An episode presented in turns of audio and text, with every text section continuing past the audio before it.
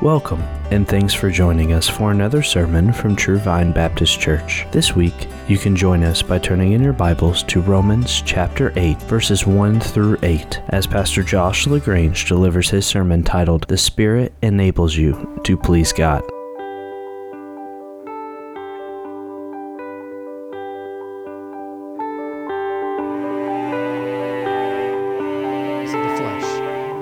Those who are according to the Spirit, the things of the Spirit. For the mind set on the flesh is death. But the mind set on the Spirit is life and peace, because the mind set on the flesh is hostile toward God. For it does not subject itself to the law of God, for it is not even able to do so, and those who are in the flesh cannot please God. Let's pray. Our Father in heaven, uh, Lord, when our Lord Jesus turned the water into wine, Lord, your word tells us that he displayed his glory and the disciples believed. Father, we see that when you show us your ways, when you reveal your character and what you are doing, when you reveal your power, you're, you're showing us your glory. And so, Father, what we ask this morning is that when you show us the truths in your word, you show us who you are, what you have done in Christ, what you are doing for us who are following Christ. Lord, as you show us your ways, God, that we would comprehend your glory we would understand you, we would come to know you. And Lord, I pray that as you do this, you would transform us. Lord, you would stir the worship of our souls, that, Lord, just from the, the, the bottom of our depths, oh God, we would worship you in spirit and in truth. And God, that this would then flow into a life of living to obey you, a, a pattern of walking with you, holiness of character service to your kingdom, making the gospel known. Father, bring about all of it, Lord, by transformation that comes right now. Lord, it's just overwhelming when we consider the awesome task that happens right here in these times when we open your word. And so, Father, I pray that you will give us grace for everything that's going to need to happen in order for those things to come about in this time. Father, give me help. I, I, I, want to teach your word faithfully, truthfully, just show your truth. So help me to do that. Help all of us, oh God, as we're drawing near to worship by bowing before you and receiving your word. And I pray, God, we will respond rightly. Bring about salvation of souls in this time, Lord, we pray as well. So please, Lord, lead us to your truth.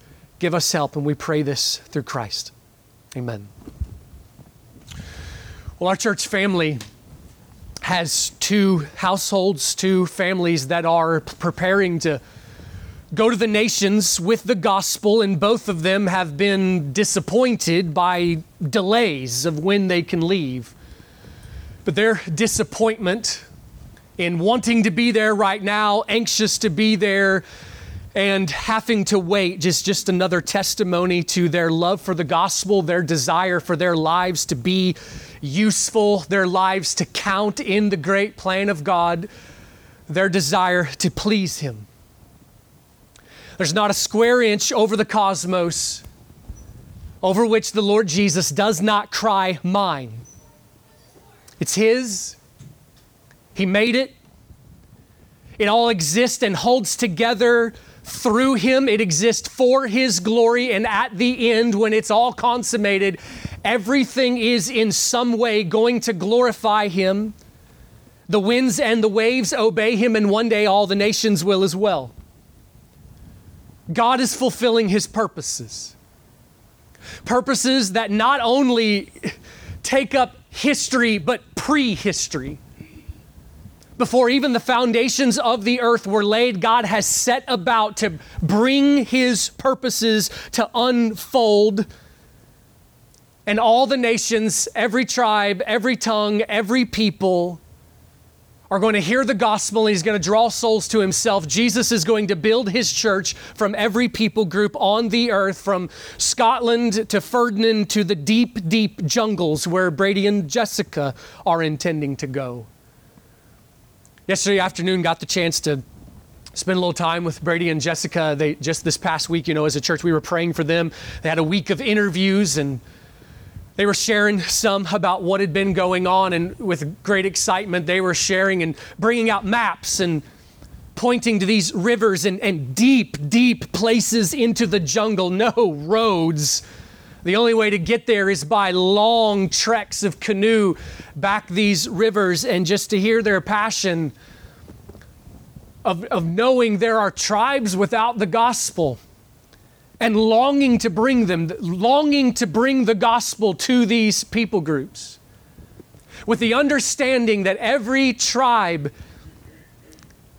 he's bringing about souls to be saved from each one of them it's an awesome thought to think about it. And then, you know, just couldn't help it because we're in this passage and studying what we are and seeing the work of the Holy Spirit. Just couldn't help but think about the mysterious ways that God works in that his spirit moves believers to have desire to go to this obscure place in the deep, deep, deep jungle because God wants to bring souls to faith there. So he's stirring in the hearts of believers, then going to stir in the hearts of hearers, all for the purpose of bringing about the building of the church and accomplishing what he is planning to do. Every bit of it is a demonstration of what God is about, and His Spirit is leading and directing. We left off last week in Romans 8 with, with this word. We're seeing that God gives His Holy Spirit to His people, and we've asked the question all right, what's the point? What is He doing?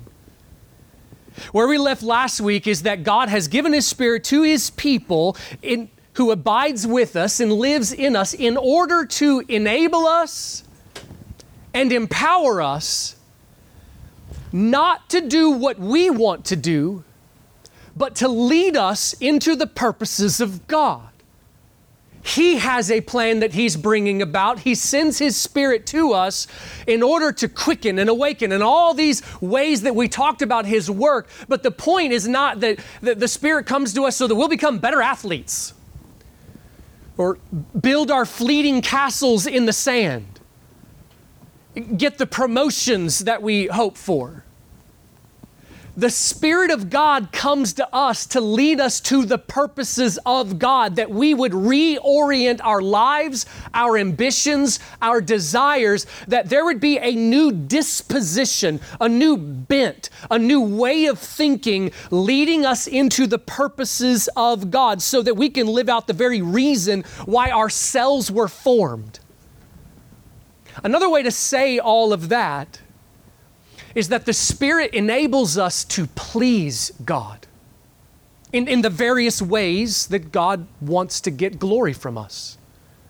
The Spirit enables us to please God as we grow in holiness, as we die to more sin, as we increase in obedience, as well as when He stirs us to want to serve, and then when we serve, for there to be some fruit that comes from those things. Every way that He is leading and stirring and pushing us is to the end that we would please God, which is something we were unable to do before we were born again, before we turned to Christ. Part of our human condition we're weaker than we think we are. Apart from Christ, not only do we not desire to please God, we, we're just incapable of it. We can't. It's, it's, it's out of our reach. The hardness of heart, the selfishness of our motives, where we were before Christ, is a place that is unable to please God. The Spirit comes, transformation takes place, and we are led and enabled to be able to do this. The Spirit enables us to do what we could not do before conversion. So I mentioned last week that uh, in the overall uh, points of Romans 8, we've entered point number two, the second part of this section here, which is the Spirit sanctifies us, getting us ready for glorification. And we mentioned that there are nine ways that we're shown the Holy Spirit works in us. Nine works that He is doing. And so this morning we're ready to begin the first of those. And again, as we've been seeing over and over, there's kind of a, a logical argument within the overall logical argument. He's going to take us through a series of steps to help us think about, to help us understand when we ask the question, all right, what difference does it make that we have the Holy Spirit? He's going to walk us through some reasoning to show us the difference that it makes. And so, specifically, we're going to be looking at verses 5 through 8 this morning. So, let's get into this first one the first work of the Spirit is the Spirit changes the course of our life. The Spirit changes the course of our life. As you look down through the verses, you'll notice this kind of back and forth that, that is being shown to us between those who are in the flesh versus those who are in the Spirit. So here's kind of the big picture stuff that's happening. So this is kind of overview of 5 through 8. If we ask the question, what difference does it make to have the Spirit? So take the believer, has the Holy Spirit, brand new Christian, day one, and he comes and he says, Okay, I see the Bible says that. What's the benefit? Why is it a good thing to have the Holy Spirit abiding with me? So, what difference would this make versus, say, even the nice church attender. And it happens that there are those who like the church, enjoy what's going on, enjoy a little spirituality, but don't buy into this whole gotta be saved thing that sounds a little out there, sounds a little crazy. So I'm not buying this whole I gotta be saved thing. I think I'm fine, I'm a good person, but I like the whole church there. So what difference does it make? from the believer who has the Spirit of God abiding with him versus the church attender who's nice and kind but has not bowed the knee to Christ in order to be saved. What change does he bring? Well, this section, what it does is it paints a picture of contrast. And so, back and forth, what it'll keep doing is here is what it is like for the man, the woman who is outside of Christ in the flesh does not have the Spirit. And now here's what it means to have the Spirit. And so we're going to be talking a lot today about the flesh. But the reason that we're doing it is because when we understand the condition of the flesh, so you who have responded to the gospel, you have turned to Christ for salvation and are actively following Him, here is where we were before we turned to Christ. But if you're here this morning and you have not turned to Christ, this is where you still are. This condition of being in the flesh, separated from God. So we're going to look at this, what it means to be in the flesh, and then we will be shown the contrast of here is what life is like in the spirit. And so the difference that's there, this is what the Holy Spirit is bringing about. So when we see a change of disposition, a change of bent, a change of the way of thinking, what the text is showing is here's what he is doing. Here's the work he is accomplishing in us. So, so don't lose sight of the bigger picture when we do all of this talking about the flesh and we think through what that means. It's all part of the purpose of seeing the ministry of the Holy Spirit in us, the Spirit.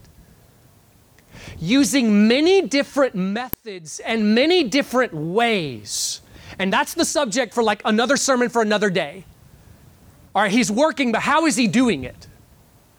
Because, you know, we a lot of times think about those uncanny moments. You know, every Christian has them occasionally. That uncanny moment where something happened and it's just like obviously a work of God and it's invisible, but something happened. We know that that's the work of the Holy Spirit, and we often talk about that. But one of the things that the Bible shows is that He is also at work in the things that look mundane. He's also at work at times like it's after church, you're having a conversation with a fellow believer, and the words you needed to hear, somebody says, and they maybe even stumbled over their words and weren't real skilled in saying it, but it's what you needed to hear. The Bible also shows that's the work of the Spirit. That He's working in both visible and invisible ways. He's doing it in the uncanny ways that we like and we celebrate, but He's also doing it in the mundane. He's also at work tomorrow morning whenever you wake up 20 minutes before work or earlier than we normally do. You open up the Bible, you read, and you're grown a millimeter that's the work of the Spirit as well. In many methods, in many different ways, He is at work. But what is He accomplishing? That's what we're going to be looking at in this contrast here. So let's start working through the verses. Begin with me in verse 5. Read it again. For those who are according to the flesh, set their minds on the things of the flesh, but those who are according to the Spirit, the things of the Spirit. Now, before we get into the meaning of what it, what it is getting to, we got to understand the phrases that he's using here. So, what does it mean when he says, those who are according to the flesh or according to, be, to the Spirit? To be according to something, what this is talking about is uh, the basic principle at the bottom of the, of the root. So the, the man in the flesh is the man who has not, you know, okay, repented of his sins. He is separated from Christ. He has not turned to Christ, has not been awakened, is not justified. And the text could have just said the man in the flesh. But there's a reason why it's worded the way that it is. And the reason why is because there's a, there's a title that is given, but it's a title that is also a description of who the man, the woman is. What this, what this language of what you are according to, another way of saying it is, this is who you are in your chief identity. When the angels look at you and have, you know, perfect understanding, they will they see clearly this is someone in the flesh, this is someone in the spirit. It's what you are.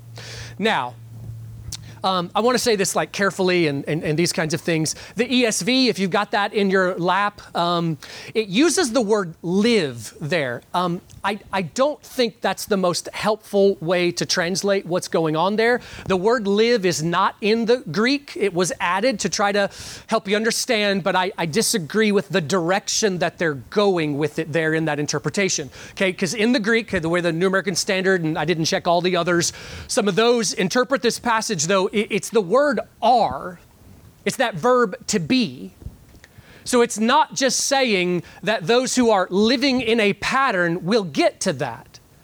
But there's an argument that he's going to say that first you begin with who you are, and then who you are results in a pattern of life, a lifestyle, a behavior that comes about. And so, what the text says is this part about uh, according, if you are according to the flesh, this is who you are. If you are according to the Spirit, you are a man of the Spirit, a woman of the Spirit. And who you are is going to lead to behavior patterns and lifestyle that's coming about. So, uh, we used the illustration last week of a bodybuilder. You call somebody a bodybuilder, it's a title, but it's more than a title. You're describing something about their life. A bodybuilder is somebody who builds the body. And likewise, a Christian, it is something we call someone or ourselves, but it should not be just a title. It should be a description of the life. Someone who bows to, worships, obeys, submits, follows the Lord Jesus. That's a Christian. Well, that's similar to what is being said here. To be according to the flesh, MacArthur calls this a person's fundamental essence, bent, or disposition. Okay? What is your fundamental essence? What is your fundamental disposition?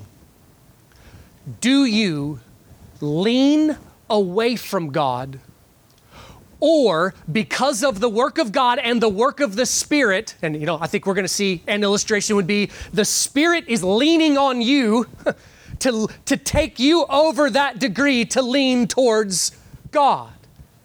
To be according to the flesh is to have a disposition that is leaning away from God. I don't trust Him. Or I got a God I believe in, but it is not the God revealed in Scripture. It's the God that I say He has to exist, and He does what I tell Him to. He agrees with I, what I say, and He doesn't like the people that I don't like. Do you lean away from Him, or is there a leaning towards Him? That is what is meant here the fundamental bent. It is what describes your nature, your fundamental disposition. Are you in Christ or are you in the flesh? If you are in Christ, then another way of saying it is that you are someone who is according to the Spirit, because at the moment of justification, the moment of responding and coming to God for real in the way that He says, you receive His Spirit to come and abide with you always and live within you. So then look at what follows. Those who are according to the flesh, this is their fundamental essence. Look at how their life can then be described. Look at the bit that it produces. They set their minds on the things of the flesh. And likewise, those who are in the Spirit, the things of the Spirit. The disposition leads to the pattern of life. Who you are, who you are in relation to God, determines the road you're going to walk down. Okay, let's say a parent came to you for some parenting advice. Let's say a, a mom walked up to you and started to talk and said, My kid, he's so irresponsible. I mean, he spills drinks and he doesn't clean his room. And you glance over and you say, he looks kind of short. Um, how old is he? And the mom goes, Well, he's, he's two. Okay? You might respond with something like, you know, depending on your smart aleck tone or not, you might respond with something like, Well, he's two. Well, what do you mean by that? Okay? You haven't said anything like, like, way to go, genius. All you did was point out the obvious. He's two. What you mean is the nature of a toddler is to be irresponsible. He's two, what do you expect? What you're getting at is who he is is resulting in a pattern of life. Or sometimes, you know, when uh, husbands and wives, couples get together and they all get to talking, and sometimes they get to joking and complaining about one another. We do it. Uh, sometimes there have been there's been more than one occasion that a, a wife has complained to the group of something like, "My husband, he." He likes to do the craziest of stuff. He, he likes to go on adventures. He likes to cliff jump. He likes to shoot guns and, you know, take risk and all these kinds of things. And the response that I have given in some of those situations is, well, you wanted a man, didn't you? Okay? And what I mean is, you get a man, there's some man stuff that comes, okay? Who he is is going to determine the pattern of his life. There is a disposition that leads to a pattern. Well, listen, sometimes the Bible addresses this whole disposition thing to say that there are dispositions we need to fight against. You and I, as sinners, have a disposition towards sin. We are to fight that. But what this passage is showing here is it's just explaining reality. It's just explaining reality. Why do Christians have their minds set on the things of the Spirit? Because they're indwelt by the Spirit of God. And why do those outside of Christ have their minds set on things of the flesh? Because they do not have the Spirit of God leaning them towards Him. They are on their own because they have chosen to stay on their own in resistance to God. So now we are being shown the first thing about the work of the Spirit. The believer who is according to the Spirit, here's, a, here's something it produces. He sets his mind on the things of the Spirit. So, you, Christian, if you ask the question, what difference does it make to have the Holy Spirit? Here's the first thing. It seems very simple until we would consider where we would be without Him. He is helping you to set your mind on the things of the Spirit. There is a new disposition that is introduced to the believer, a new bent now exists. There has come a change to the fundamental essence of who you are. There's somebody else living inside of you that's going to change some things. And when He is living inside of you, there is a leaning on us that He does in order to lean us towards Christ. So it says, uh, those according to the Spirit have their minds set on the things of the Spirit and likewise the flesh. So, what does it mean to have your minds set on something? This is a way of describing your dominant way of thinking. So, internally, what do you think about? What do you love? How do you make decisions? What is the goal of your life? Why do you do what you do? When you wake up in the morning and you're setting out for a day, what is, what is the motive that is driving you? What is the dominant intent of the heart that is driving your life? What is your great goal? If somebody asked you and it wasn't in church so that you didn't feel like you had to give a certain spiritual answer, what are you about? What is your great goal in life? What is that all the way to the heart? If you were to look over to Philippians chapter 3, verses 18 and 19, you can jot that down. One of the things that it mentions is Paul gives a warning to the church that's there uh, to be on guard against false teachers. And then he goes on to describe several of the things that you can see about them. One of the last things he says is their minds are set on earthly things, the soul apart from Christ. The man of the flesh has his mind set on the flesh and is driven by earthly motives fleshly motives, things of the flesh, pleasures of the flesh. The great driving motive we had before Christ was be happy. Be happy. Now, the Christian also thinks be happy, but we're thinking unsurpassed everlasting joy. But be happy now. Make my flesh happy. Give my flesh what it wants. That's the motive that drives. So then, the contrast, the mindset on the Spirit, the dominant way of thinking is influenced by the Spirit. This doesn't mean that Christians don't have fleshly thoughts. Of course not. So if you're sitting there thinking, like, oh boy, I'm in trouble, of course. A great battle of the flesh is constantly warring with the minds. We're told to take every thought captive. Okay, we have to do that work of like, forcing myself not to think on that tempting thought. There is the internal wrestling.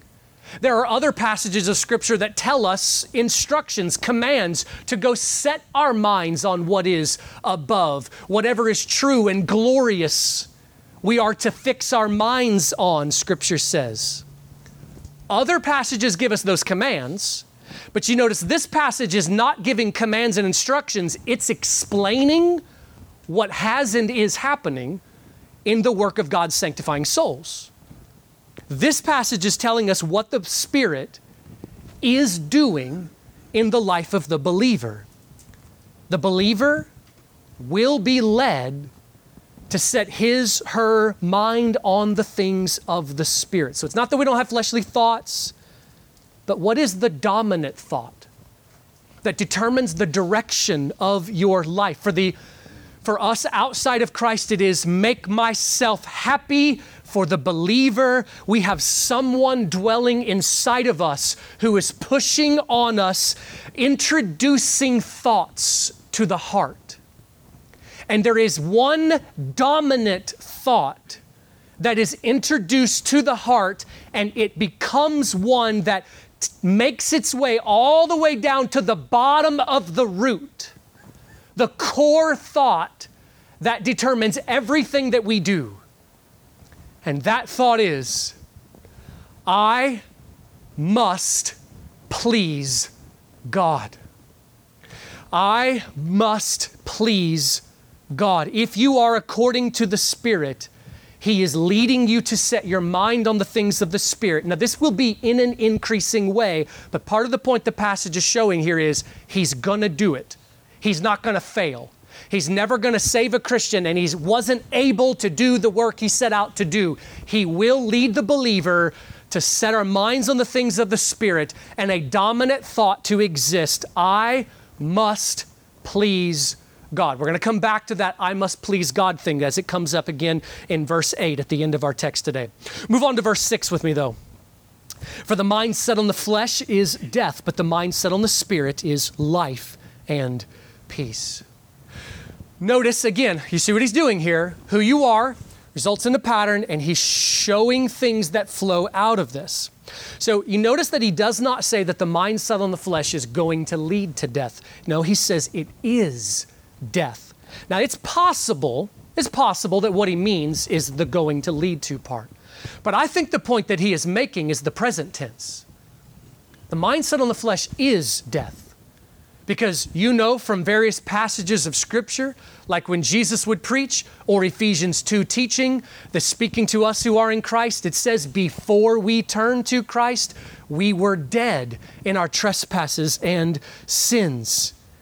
It is true that there is a coming death, eternal death. It's not eternal unconsciousness, it's not annihilation, but it is an eternal existence that is cut off from joy and that which is truly life.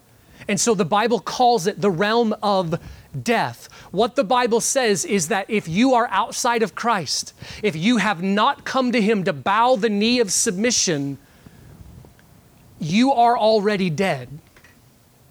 There is a sense in which you are dead. The body's functioning, but it's like, to use Jesus' illustration, it's like you're a branch but that's cut off from the vine and you're laying on the ground. There's enough remaining sap that's going to keep you from withering for a little while, but you're cut off from life.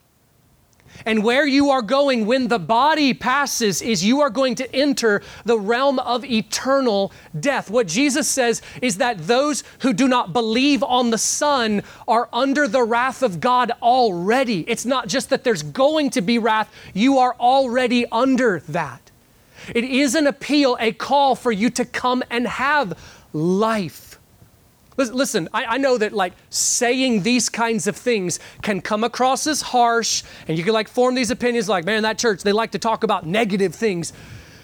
We're just telling you what the Bible says, and as a part of it, it is an invitation. You can have life and peace, but it is only in Jesus. You will not have life and peace anywhere else. You must come to Him, and He offers grace. Turn from rebellion where you're trusting yourself, doing your own thing, bow the knee of submission to Him, trust Christ, call out to Him. And the Bible says you will be saved. That can happen right now where you sit in the, in the next instant. But the mindset on the flesh is death, and the mind set on the spirit is life. Christian, your body is decaying, but you are alive. Your tent, the tent's gonna wear out. The tent's gonna get hit with a storm, it's gonna rip to shreds, the tent's gonna wear out. But who you are is more than your body. When your tent passes, you will close your eyes in physical death, but open them up in the heavenly realm where the angels will immediately carry you to paradise, where you will never be separated from the joy and life that you have in Christ. You are already alive. But not only is the mindset on the Spirit life, but it is also peace. And if you remember from chapter 5, uh, there are two kinds of peace that the Christian has there's the objective and then the subjective. The objective peace is even on days when you don't feel good and you're doubting your salvation and you're maybe feeling shame and guilt over things and you're like, I just don't even know how I can be saved. If you're in Christ, you have peace with God. You are objectively right with God. And even if you don't feel like it, you're right with God. The subjective peace is when we feel it and that's nice. The objective peace leads to the subjective peace, that peace that surpasses all comprehension, where you have that restful sigh of knowing there is no condemnation for those who are in Christ Jesus, and this gives you delight. What the text is talking about here, I believe, is the objective peace. You're in the Spirit, you have life, and you have peace with God. And then verse 7 continues to tell us more. Because the mind set on the flesh is hostile toward God.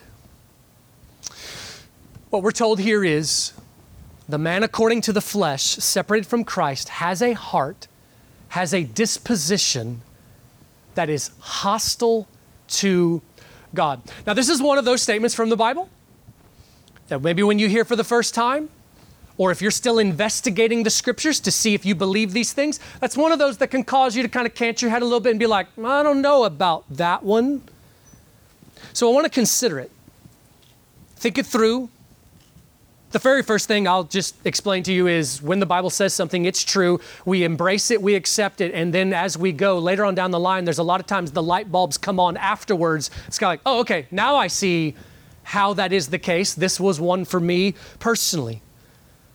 But think it through. The Christian still has sin, still fights with his flesh, still battles rebellion, but at the root, the heart is leaning towards God and not, not leaning away from Him in resistance. But what God says is that the one in the flesh is leaning away from Him. There is a hostility.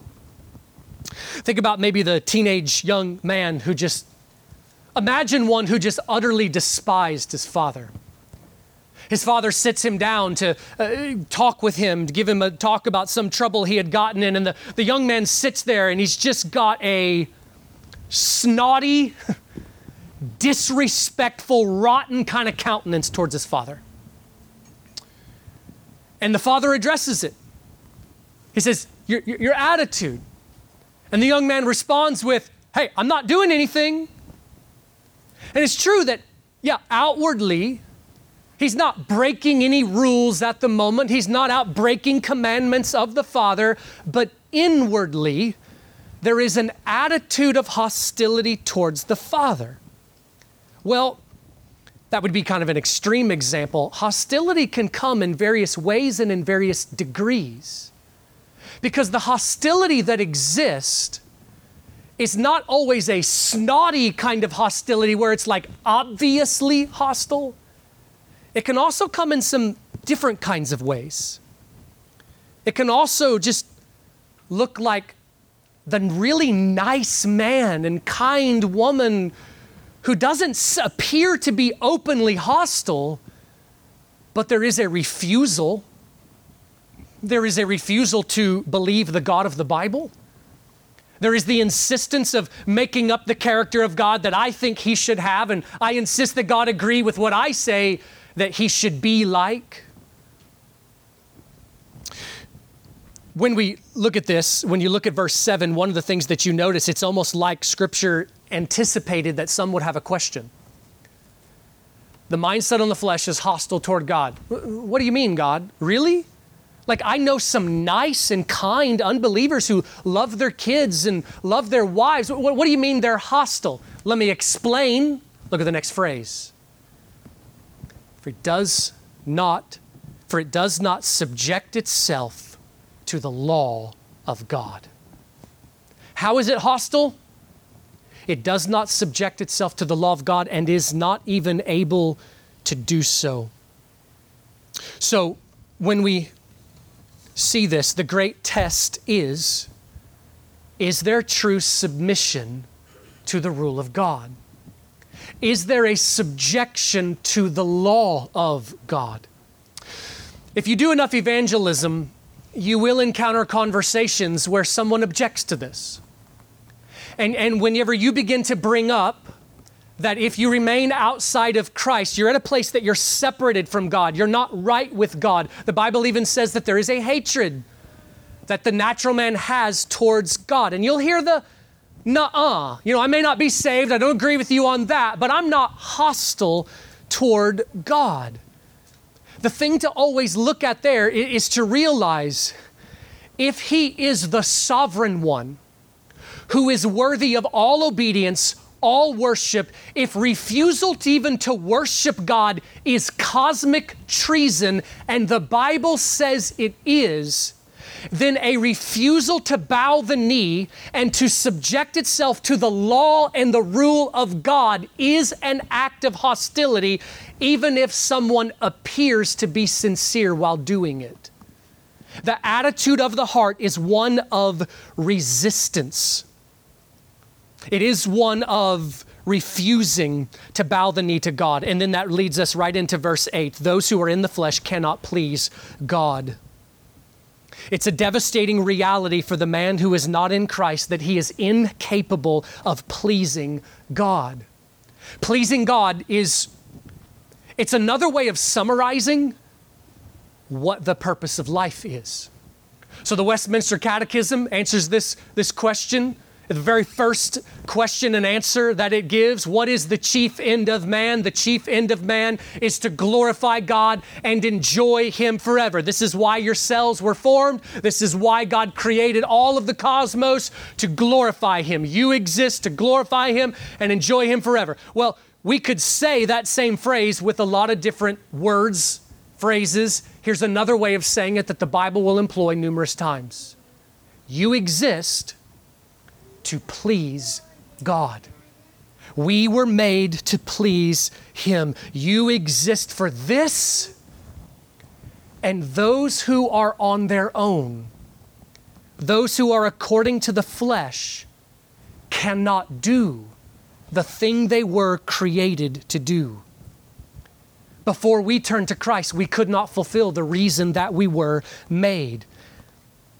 The way that the rest of the passage flows and unfolds itself is this it's then to address us Christian and to say, like jumping down to verse 9, however, you, believer, are not in the flesh, but in the Spirit. And then it begins to show the various ways that we are now able to please God. So, so, so, Christian, let this one settle in for a second here. It is a glorious thing that God has given you His own Spirit to enable you to fulfill your very purpose of existence, and you could not before that moment. God has redeemed not only your life from the grave, God has redeemed your purpose. God has brought you to a place that you are now finally freed up and enabled to do what you were made to do to worship and love Him and obey Him and serve Him, to do deeds that are actually regarded as good, accepted by God as good. Now, let's continue to think through some of the hard parts of this, okay? Because here's another thought. You telling me that an unbeliever, maybe even a church attender, but just who doesn't believe your whole saved thing, and he loves his wife or she loves her husband, loves their kids, feeds the poor, you're telling me that person can't please God. It's a hard statement, isn't it? Well, continue with me. Someone outside of Christ can do outwardly moral things, but the Bible shows is unable to do works or be holy in a way that is accepted by God as good. The question is Is God willing to accept deeds done with fleshly motives as truly good deeds? Well, Scripture shows no. And when we are in the flesh, apart from the Spirit of God, we are only capable of having fleshly motives. Uh, Logan taught this morning on the, uh, the account of Cain and Abel. And one of the things that comes out there illustrates this just perfectly. Both Cain and Abel brought offerings of worship to God, but God accepted Abel's offering, but he rejected Cain's. He refused to accept Cain's offering as a good work. Cain performed an action that he was supposed to. On the surface, it looked good. I like Logan's illustration he used. He said Adam and Eve might have looked out their window and saw both of their boys going to worship and thought, What good boys we have. But God rejected Cain's offering. Why?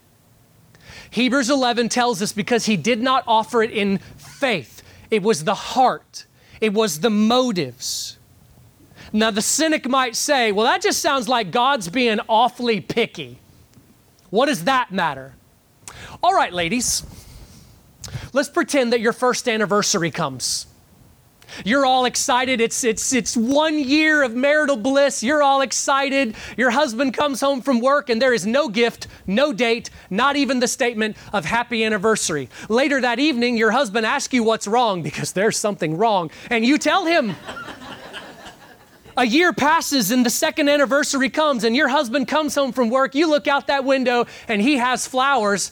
And let's just say, not just flowers, he has bought a pickup load of flowers. You see this and you begin to grin and you begin to smile. Oh, my wonderful husband. And then he walks in. And with the snottiest, sarcastic tone you have ever heard, he says, Here's your flowers, princess. Hope you're happy now. Here's my question Do you regard his deed as good? What does that prove? Motives matter. Motives matter. You couldn't see his heart when he first pulled in the driveway, but you interpreted it pretty well by the tone of his voice. God is able to see the heart even when someone appears to be sincere. And here is the point the one outside of Christ, without the Spirit of God, is one who is on their own. And on our own, we have a disposition that is hostile to God and refuses to bow the knee of complete submission, even when we would do what look to be good things. And then, so from that truth, where the text takes us in future works is to show us here is what the Christian has been enabled by God to do. If you look down in verses 10 and 11, the Spirit gives us life.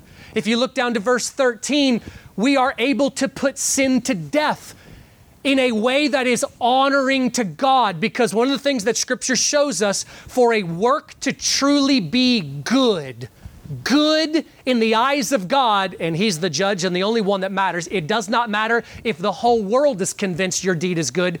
God is the only one who matters. For a work to truly be good, it has to be done in faith that speaks to the motive, that speaks to the heart, and in the name of the Lord Jesus. That speaks with the intention and the end for which it is done to glorify God and please Him. The Christian is enabled to do deeds that are accepted by God as good. Now, listen, not because we're totally pure and the quality of our righteousness is just such that it is 100% pure. There are principles at grace, of grace, still at play. You and I, Christian, are still very, very weak, so much so that verse 26 says the Holy Spirit has to help us pray we are not even able to pray with perfect perfection, but He helps us. He helps us. He's leaning on us, He is enabling us, He is empowering us in order to please God. So, what application do we draw here? Well, you'll notice that in what we've looked at so far, there's not a single command. There's not a single, now go do this kind of thing. Rather, I mean, that'll start next week, but so far, what we're being shown is Christian, here are the changes that have come in your life. And when you look and you see good, you see fruit, you see progress, you see sins that used to have you have a hold of you, and now you've been free of them. Here is what Scripture is preaching to you glorify God and not yourself. Recognize this is the work of God. Recognize this is what He has done and is doing. Rejoice, but not in yourself. Worship God. And then look at the world. Look at the world understanding and knowing these things. The Christian is able to look at the world and understand what is happening in a way that the rest are not because God is showing us what's happening. We're able to look at the world, see conflict, and recognize there are demonic activities that are happening there. And we believers are able to look at the world and recognize where we see a gospel movement, we know the Spirit is at work there. Where we see another soul saved, we recognize the Spirit has been at work where we see Jesus building his church, where we see soul, strategizing, how can I get into the schemes with the gospel? How can we get the gospel up this river into the deep, deep jungle? The Spirit is at work moving his people to accomplish the mission of Jesus, build his church. And we are to see and know it. And then, to any of you who are here and you are still outside of Christ, you have never come to Him to be saved. Never turn to Him. Maybe in your mind you're still thinking this whole, I'm surely I'm a good person, surely I'm fine. The natural man cannot please God. You are not pleasing Him because the chief thing He calls you to do, which is to bow the heart to Him in repentance and to trust Him, you are still resisting. So stop. Look to Christ. Trust Him. And you don't got to know it all and have it all figured out, but you need to know this right here. The Lord Jesus is the only place that I will have eternal life. I need Him and pray and call out to Him and ask that He would save you. Look to Christ and bow the heart. Let's pray. Father, we rejoice in your ways, and as we just continue to see more of your works, more of what you are doing, we, we worship you, we glorify you. God, every one of us believers in the room, we just collectively say thank you for the progress that has come. It's not of our strength, it has been because you are merciful and you're kind. Thank you for the progress you've brought. Forgive us, O Lord, that there's not been more. And now help us in the days to come, O God, that we will truly grow in Christ. Father, please bless us as we leave. We pray that we will live out um, obedience, service, your purposes, O God, and give us your blessing. We ask this through Christ.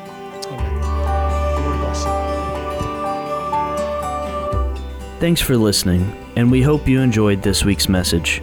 Tune in again next week as we continue through God's Word at True Vine Baptist Church. We also invite you to like our Facebook page, follow us on Twitter and Instagram at True Vine IND, or visit our website at true-vine-baptist.org.